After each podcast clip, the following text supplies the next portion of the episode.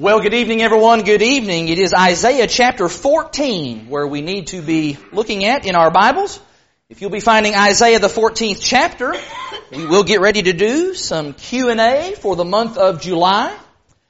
And as I mentioned this morning, this is kind of a bonus session to our preaching theme for 2017 because part of taking sin seriously is taking the devil seriously. And tonight what I have in store is four questions about the devil that I'm going to try my best to tackle. I probably get more questions about the devil and really just all things that pertain to the spirit realm, probably, probably more than any other subject. And that's good. I think that's good to want to know as much as we can about the devil. We want to know all that we possibly can know about our adversary, and sometimes that means, sometimes that means we just need to ask a question. If you're visiting with us this evening, uh, maybe it's your first time being here for Q&A night at Lakeside. First of all, thank you for being here. But secondly, you'll figure out what's going on here momentarily. This is a little bit different kind of format than just your regular gospel sermon. I get questions that are submitted to me by various folks, usually from this congregation, and I study those things and try to uh, formulate and put together some, hopefully some well thought out Bible answers. And I do that not only just to try to satisfy our, our queries and our curiosities, but to help us, first of all, to develop the habit of using the Bible, and then secondly, develop the habit of using the Bible correctly and properly so that we can work through the various spiritual questions that we often have. It is great to see everybody tonight. So glad that you're here. Hope you've had a good and pleasant afternoon. Maybe been able to stay cool in some way. If I could just very quickly echo a note that was included in the bulletin uh, today, and that is that if you do have kiddos, Tiffany and I, we'd love to see you and we'd love to see your kiddos at McKibben Manor this evening after services is over. Uh, we'll do some singing of the VBS songs, some songs that we hadn't sung in uh, almost a year now, so we want to get refreshed on those songs, songs that we'll be singing uh, next week during VBS. Uh, and so if you've got kiddos, come and bring them. Even if you're thinking, well, it's going to be a packed house. Well, it probably will be a packed house, but that's what we're wanting is we want a packed house. Uh, and even if you don't have kiddos and you're just looking to be stirred up uh, spiritually and helped in some way, you just come on over too as well. We won't hold that against you. You'll be, you'll be welcome. Let's talk now for just a few minutes more about the devil. Somebody commented this morning, they saw the title on the, the, the, uh, both the titles on the sign out there and they're like, I guess today's devil day down there at Lakeside because both of the sermons are about the devil. Talked a lot about him this morning, but I want to try to supplement that tonight with some other Q&A sorts of things. I'm going to begin with what I suppose is probably the most asked question of all the questions about the devil, and that is that question about his origins. And I'm going to present this question exactly in the way that it was presented to me, and I'm doing that for a very specific reason. The question that was presented is this. Isn't the devil a fallen angel? And if so, how did he turn out to be evil? Now, I can go ahead and give you kind of the abbreviated answer to that question. The short answer to that question is, we don't know. We don't know. The Bible does not give us the origin story, if you will, of the devil. We don't know those details. Instead, the Bible just introduces the devil to us, really on like about the third page. He introduces uh, the devil to us as our enemy, and the Bible doesn't feel any need to offer all kinds of backstory and all kinds of history. However, that lack of backstory has not stopped folks from coming up with all kinds of very fantastical explanations about the devil's origins.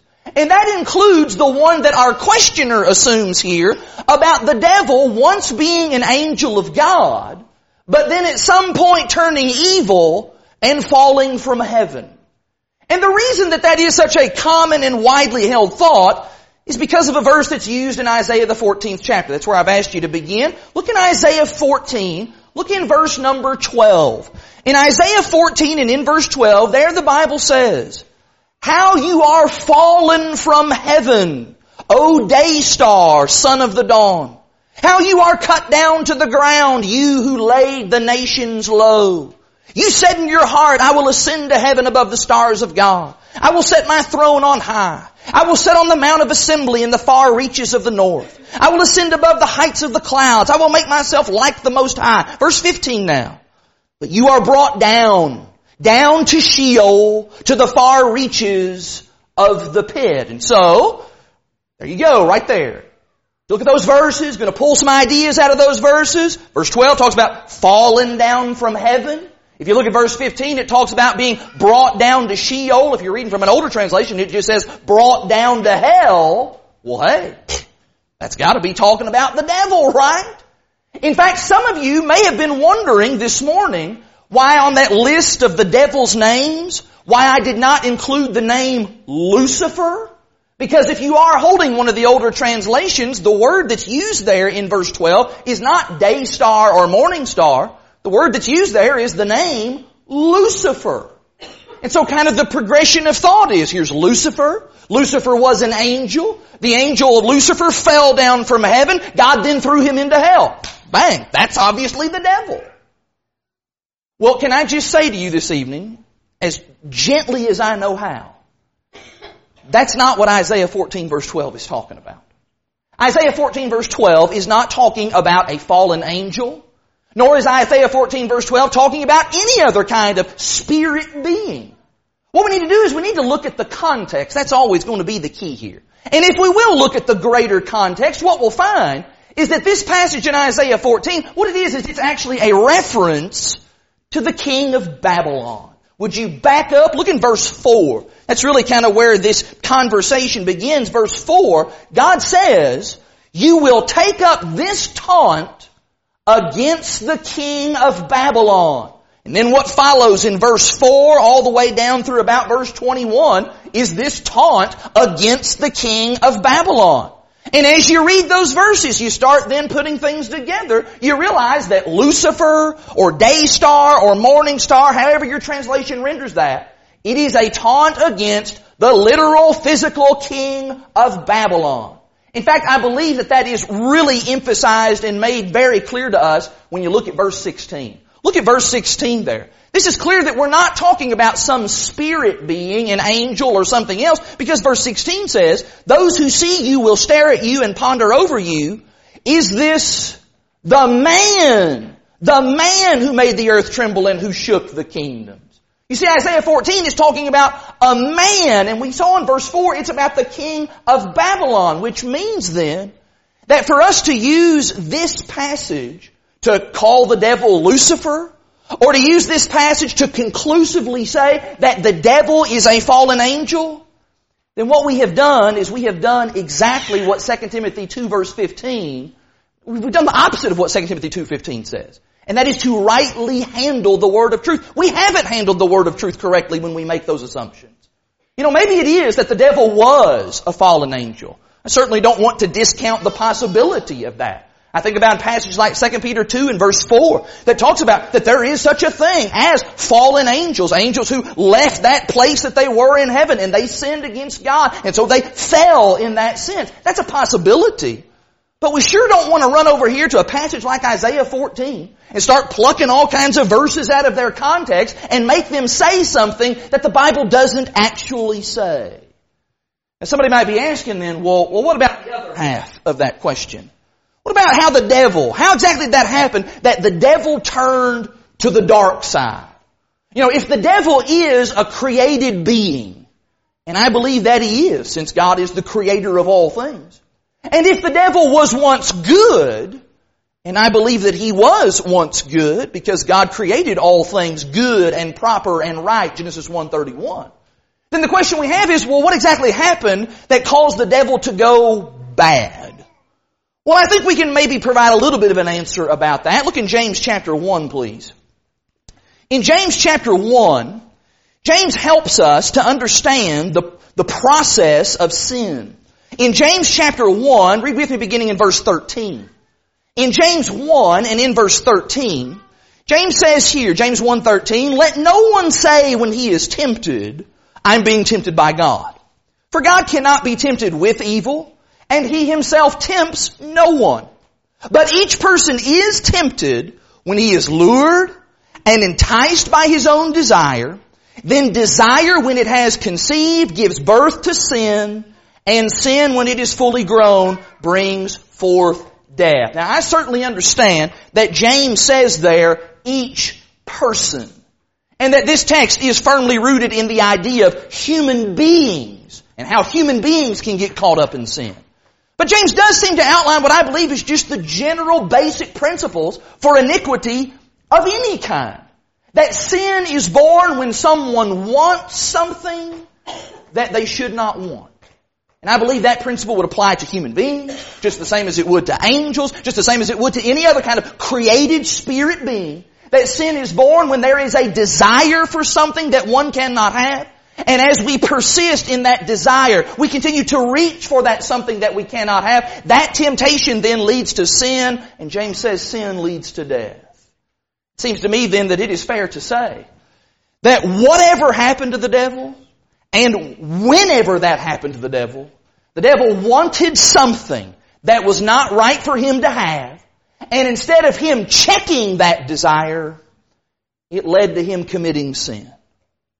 Now I want to reiterate, don't come up to me and ask me follow-up questions about this. I do not know the particulars of how that happened. I don't know when that happened. The Bible doesn't give us all those details. But I do believe we can reasonably conclude, in fact I really think this is the only conclusion, that somewhere along the way in the devil's history, he sinned. And he went from being a good being to being an evil being. And I'd like to think that as I am speaking to a room full of fallible beings, I'm going to guess that each and every one of us, we all know far too well that process that James describes here in James chapter 1. That process of sin that leads a person to defy God and to turn away from Him. And so maybe to just kind of put a bow on this question, it's a lot, whole lot of we don't know. We don't know the story of Satan's origins. We don't know if he was a fallen angel. We don't know when and what was all the particulars of that rebellion. We just know that he had to have chosen to defy God in some way. And that even to this very present moment, the devil would like to coerce you and I to do the very same thing. Let's follow that up with this second question. I want to follow this up with a, what I think is also a very common misunderstanding about the devil. And it's really just couched right within the question itself. The second question that I was submitted was this. Is the devil going to be the God of hell? Is Satan going to kind of be in charge? Going to kind of be the God over hell? And once again, I can answer that question really, really quick for us. The answer is absolutely not.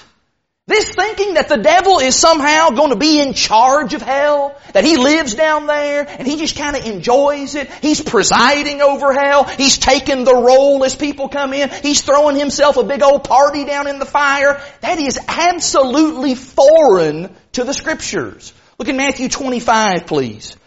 In Matthew chapter 25, you just think, I put just a few up there, but you think about all of the cartoons, and all of the artistic renderings of the devil, the things that we see depicted in television and movies, where does the devil live? Oh, well, we all know where the devil lives. The devil lives down in hell. That's where he's, he's down there right now. He's down there just living it up in the flames.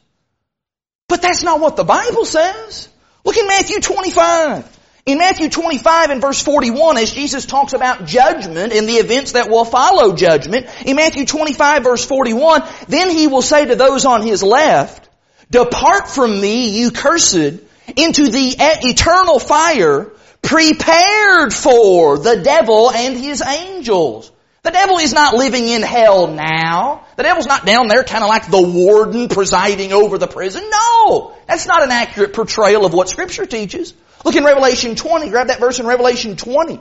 We noticed a verse in Revelation 20 earlier this morning. I think it was verse 2. Drop down to verse 10. In Revelation chapter 20 and in verse 10, there the Bible says in Revelation 20 and verse 10 that the devil, the devil who had deceived them, he was thrown into the lake of fire and sulfur where the beast and the false prophet were and they will be tormented day and night forever and ever. The devil's not in hell now. He's going to be thrown into hell. And the devil, when he's there, is not going to be the king of hell, the god of hell. No, the Bible says he is going to be tormented day and night forever and ever. This idea that the devil, oh, he just, he just loves hell. He's just living, he's just down there just having a great old time right down there in the midst of that fire and he's just so absolutely happy down there. No! A thousand times no! Everyone in hell will suffer and that includes the devil. God did not make the devil the God of hell or the caretaker of hell or the king of hell. Instead, the devil will be a miserable sufferer in hell. Just like everyone else who will be condemned to that awful place for eternity.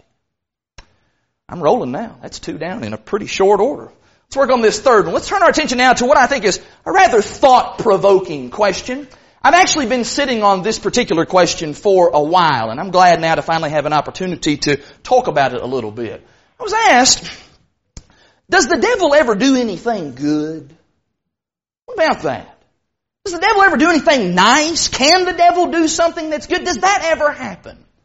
Well, I want us to talk about that, but I want to begin that discussion by what might seem like kind of an unusual place, I, I, want to actually talk about God for a moment. Can we talk about God for a second? Let's talk about God and let's talk about God's nature. And a good place for us to talk about the nature of God is in 1 John 4. Look in 1 John chapter 4. I want us to start thinking just about the nature, the qualities, and the characteristics of God. In 1 John 4 and in verse 8, there John says this, 1 John 4 verse 8, Anyone who does not love does not know God. What's this? Because God is love. I want you to please notice that this passage does not say that God is loving or that God does loving things, although all of those statements would be true. What the passage says though is that God is love. It is part of who He is. He is the very embodiment of love. It is part of His character. It is part of His makeup. It is part of God's essential nature. He is love. Now maybe just flip back a page. Look in 1 John 1 now.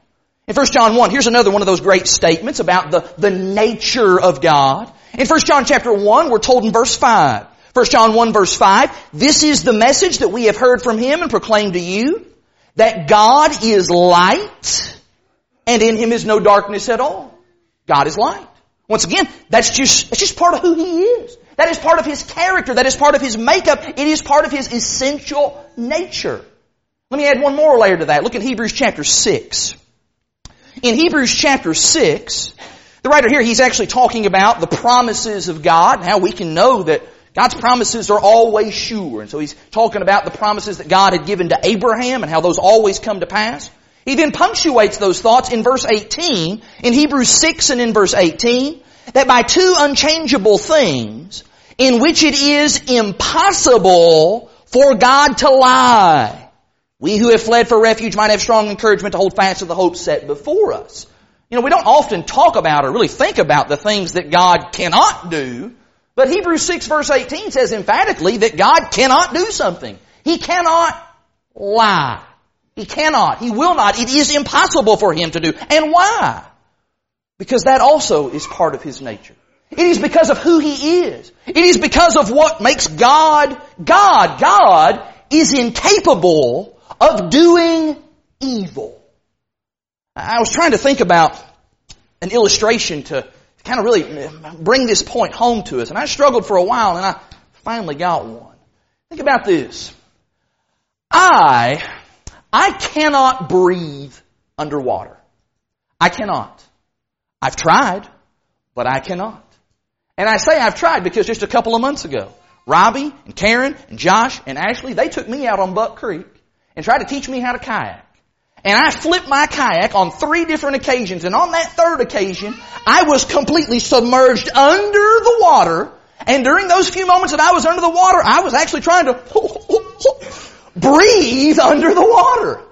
And what I learned the hard way was I can't do that.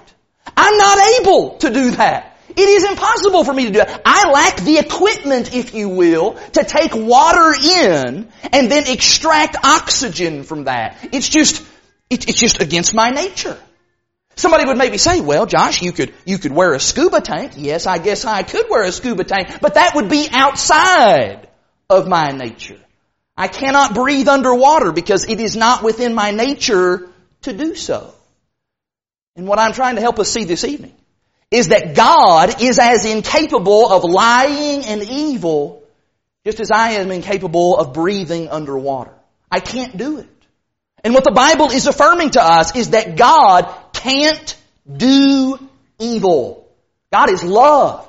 God is light. God cannot lie. It is not in His nature to even be able to do evil.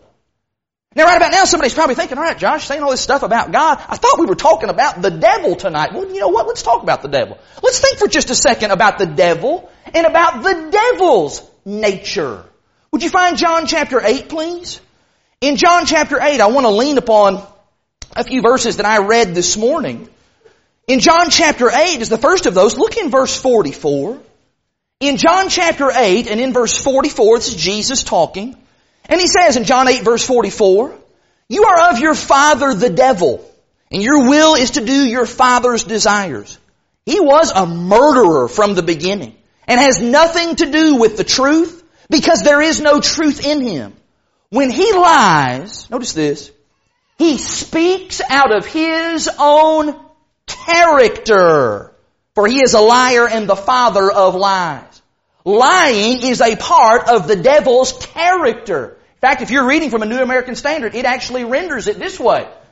He is a liar because that is part of his nature. Let me add a couple layers to that. Look in 2 Corinthians. In 2 Corinthians verse 4. This is that passage that talks about how the devil is blinding people. Why does the devil do that? 2 Corinthians 4 verse 4.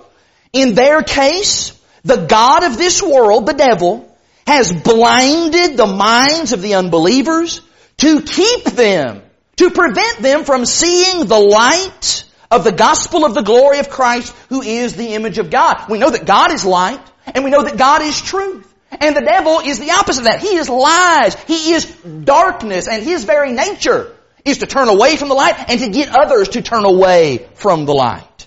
Let's grab that last verse there in 1 Peter chapter 5. In 1 Peter chapter 5, do you remember what Peter said about the devil's nature? What is the devil's MO? In 1 Peter chapter 5 and in verse 8, there Peter says this, 1 Peter 5 verse 8, be sober-minded, be, be watchful. Why? Because your adversary, the devil, he prowls around like a roaring lion seeking someone to devour. God is life and the devil, like a roaring lion, he is all about death and destruction. And so, we understand some things about the nature of God and that God cannot do evil. And now we're also saying that the devil has a nature and that he is the very opposite of all that God is. The devil is darkness and selfishness and misery and corruption and lies and death. God on the other hand is light, love, joy and mercy and grace and every good thing in righteousness. The devil is the exact opposite of those things. And I'm saying to you this evening that just as God cannot do evil, the devil cannot do good. Listen again, look at that passage again in John 8, 44. Jesus says there that when the devil lies, that's not just something that he just kind of does every now and then. No, when the devil lies, he is speaking consistently with who He is because Jesus says, there is no truth in Him. And as a result, Jesus is able to then call Him the very father of lies because that is His nature. The devil can do no more good than God can do evil. And now, I want to say, and it's worth us pointing this out, that the devil can often appear to be doing something that is good. Do you understand that? The devil can certainly make it look like he's doing good things. I can actually give you an example of that. Look in Matthew chapter 4. In Matthew 4, I went over this particular story in the Bible drill this evening with the kids. In Matthew chapter 4, this is the account of Jesus in the wilderness, the temptations of Jesus. And in Matthew chapter 4, one of the things that the devil actually does there is the devil actually quotes scripture. Did you know that? And that certainly seems like a good thing to do. You know, if ever there was anybody who needed to know some Bible, it would be the devil, wouldn't it? So he quotes a little bit of Bible. Matthew chapter 4, look at verse 6. He said to him, if you are the son of God, throw yourself down, for it is written, he will command his angels concerning you, and on their hands they will bear you up, lest you strike your foot against a stone. Hey, talk about the Bible. That seems like a pretty good thing for somebody to do. But if you know this whole story, then you know that the devil is quoting from the Bible for malicious purposes. He is trying simply to trick Jesus. He is trying to fool the Son of God. He is wresting the scriptures, if I could use an old King James word. He's wresting the scriptures for his own evil purposes. The devil can do what often appears like a good thing, but it's never going to be for good. Can I give you maybe a real life illustration of that? Think about maybe a fellow who, a fellow who gets a promotion at work. Well, that looks like a good thing, doesn't it? More money, better benefits, the prestige of all of that, being able to take care of your family maybe in a little bit better way. And so we hear about this brother, he's gotten this promotion at work, and everybody's really excited about that. Everybody's patting him on the back. Well, that's just great. That's just wonderful. That's just, I'm so glad that you had that happen to you. Then after a little bit of time passes, we begin to notice we're not seeing him at services as much anymore. And we maybe get a chance to talk to him and he find out, well, gotta work. Gotta work. Gotta work those longer hours now. I'm a manager now, and so I've got a lot more responsibility than I did before. It just kind of comes along with the position, don't you know? Not only that, but in addition to kind of being made weaker spiritually, his spiritual family here, maybe that's also causing some trouble in his physical family. Maybe he's neglecting his wife. Maybe he's not being able to see and do stuff with his kids as much anymore. Those longer hours, that additional responsibility leads to greater worries and stress and anxiety and a weaker spiritual life. In fact, if that goes on long enough and some changes don't occur, maybe he ends up just kind of quitting the church, just kind of leaving the Lord altogether. Maybe he even gets to a point where he loses his family. And then what do we do? We look back at that moment when he got that promotion, when we were all patting him on the back saying, oh, good for you, that's such a good thing. And then we start to wonder, was that actually a good thing? No, what? It was a bad thing. It was a bad thing cleverly disguised as a good thing. In fact, that is exactly the kind of thing that the devil will do to subvert someone's soul and to destroy it for all of eternity. Let me share one more passage in this connection in James chapter 1. In James chapter 1 again, if you ever have any kind of question at all about where good comes from, well, James will settle that for you. In James chapter 1, look in verse 17. In James 1 and verse 17, James says, Every good gift and every perfect gift is from above, coming down from the Father of lights with whom there is no variation or shadow due to change. If there's something good in your life, if there's something good going on in the world, where'd that come from? James says it came from above. It came from God. It came from the Father. I want you to please notice James does not say, well, you know what? Most of the good in this world comes from God, but there's also some, a few other good things that also comes from the devil. No.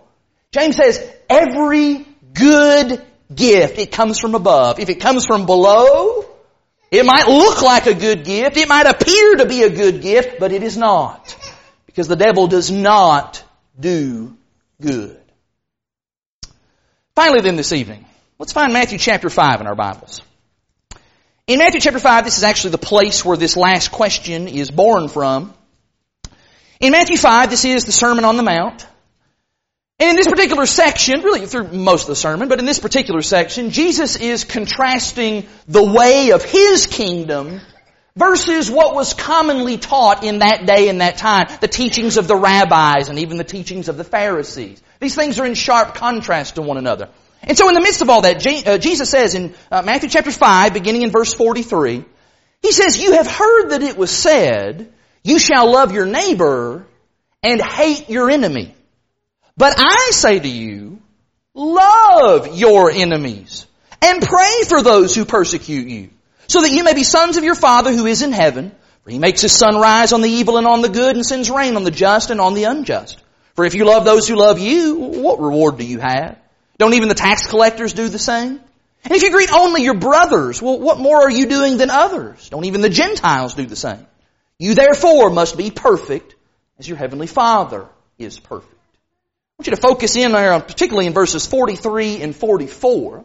And it is from that teaching there that this question arises, and you will probably surmise pretty quickly. This is a question from one of our kiddos. And the question is this, if the devil is our enemy, and Mr. Josh did read a passage this morning that said the devil is our enemy, and if Jesus says we're supposed to love our enemies, then does that mean we should love the devil? Now I want to say this first of all. I really appreciate when young people take the Bible seriously. This is a wonderful illustration of that very thing. When young people are able to connect Bible thoughts and Bible passages and do that in their mind, and their simple and sole desire is to be obedient to the will of God, that's a good thing. That's very commendable. And so we ought to figure that out. We ought to figure out, does God want us to love the devil? Now some of you might be looking at that question, you might be thinking, Josh, that's, that's just silly. I mean, come on! Loving the devil? What person who professes to be a Christian, professes to be a follower of Christ, what person like that would ever love the devil? Well, you might be surprised to find out that there are actually a lot of people who feel that way. And I'm not talking about like Satan worshippers. I'm talking about people who profess to be followers of God. You know what those people are called? Those people are called universalists. Universalists are people who believe that God's grace and God's forgiveness and God's mercy, that it is so great that everybody's going to be saved. And I do mean everybody. Adolf Hitler, Saddam Hussein, Osama bin Laden, people who enjoy mowing the grass. I take that was mean. I shouldn't say that. I take that back. They believe that everybody's going to be saved though, no matter how bad you are. And they believe that that includes even the devil. That the devil's going to be saved. You go home and you fire up your Google machine tonight and you type that in, you'll be surprised at the people who actually believe that God is going to save the devil. Universalists believe that in that last great day, not all of them, but some of them believe that in that last day, God is just going to forgive everybody, even Satan, and He's going to take everybody, even Satan, to heaven with Him. Thus that means the devil is deserving of our love and our care and our concern. You know what I want to say about that tonight? Not a chance. Not a chance. That will not work biblically. While we should absolutely seek for the good of every man, and that even our enemies, the people who would oppose us and persecute us, our desire is that they would give up their wicked ways and that they would turn to God. I want to say to you tonight, we can't do that for the devil. Because the Bible makes abundantly clear that the devil is lost and that his fate is sealed. In Revelation chapter 12, for example, we are told that the devil rages for a short while because he knows, verse 12, he knows that his time is short. And as we read earlier from Matthew chapter 25 and verse 41, Jesus has prepared that lake of fire for the devil and for his angels. The devil's fate is absolutely fixed. We cannot love the devil and we cannot bring the devil to repentance. The Bible does not tell us to love the devil and try to bring him to repentance. What we are told instead is to resist the devil and he will flee from us, James chapter 4 verse 7. We do not love the devil. The devil is our mortal enemy. We abhor what is evil, Paul says in Romans chapter 12 and in verse 9. And so as a result, not only do we abhor evil, we abhor the very source of evil, and that is the devil. He is a lion seeking whom he may devour. We don't love a man-eating lion who is devouring people's souls. And so while I do want to reiterate from Matthew 5, we do want to love and to pray for our enemies, we cannot and we will not love the devil.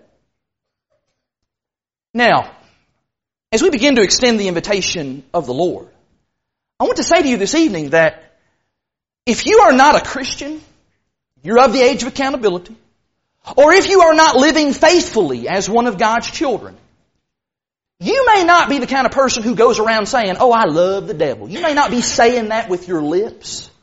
But you know what?